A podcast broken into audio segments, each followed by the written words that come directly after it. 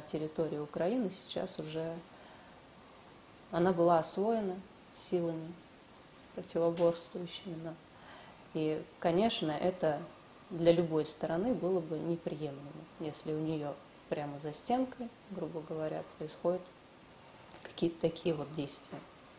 Я была поражена, когда на телеканале новостном увидела женщину, которую остановили на улице в Украине и спросили, что вы об этом всем думаете. Она сказала, вот это как будто бы в нашу квартиру зашли и отняли у нас просто комнату и сказали, что мы здесь будем жить. Я так не считаю. Больше похоже на то, что мы соседи, у нас общая стена в этом доме. И если там происходят какие-то ненормальные вещи, какие-то жуткие, и которые впоследствии могут иметь какую-то опасность для нас, было бы странно не обратить на это никакого внимания. Это, впоследствии это опасно для нас самих. И просто сказать, что давайте все это прекратим, это как минимум, мне кажется, недальновидно. Ну, говорили, что... и в полицию обращались, к международным организациям. Никто не хочет заниматься этой ситуацией. Да, пока что-то не случится страшное. То есть, когда вас убьют, обращайтесь. Да. Но зачем до этого доводить? И, как наш президент говорил, если драка неизбежна, нужно бить первым. Я считаю, если он предпринял такие действия, значит, драка была неизбежна.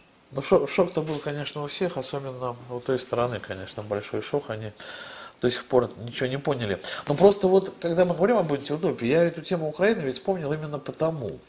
Вот 30 лет назад самые братские народы, вот, Россия, Украина, Белоруссия, никто не разделяет абсолютно, что это разные народы. Ну почему-то они называют себя украинцами, русскими, но мы вот один народ, да.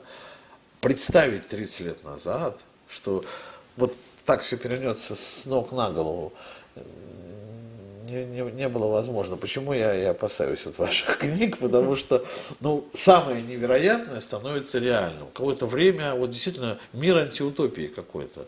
Та же Украина, она как антиутопия, да, то есть когда люди придумывали себе новую историю, вот, отказывались от всего позитивного, то, что им не нравилось, да, то, что не нравилось, отказывались, а то, что нравилось, оставляли и говорили, это наша история, да.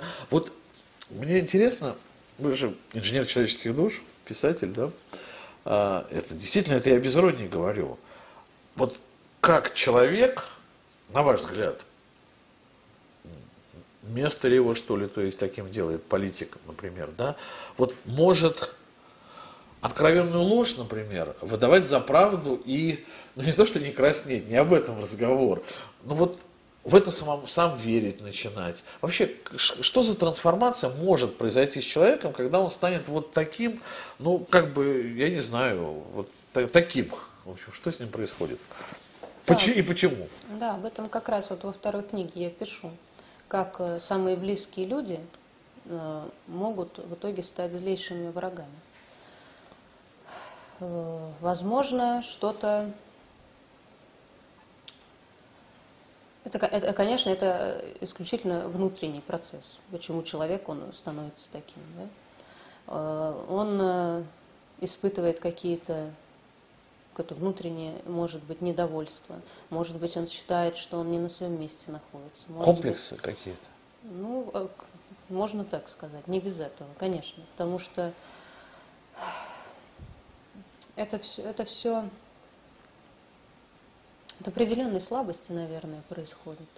То есть человек, он настолько отрицает действительность, он настолько не принимает себя, настолько не принимает окружающих, что ему легче просто придумать так, как он хочет, и в это поверить. Просто, чтобы выжить. Потому что в другой ситуации, если он допускает, что вот все вот так вот, и он категорически с этим не согласен, но он либо с ума сойдет, либо, все тогда, можно уже откланяться. Это, я считаю, это способ выживания. Ему просто, не то что даже физического, а морального, как личности, ему нужно подстроить все вокруг и самому в это поверить под себя, чтобы ужиться вообще в этом мире.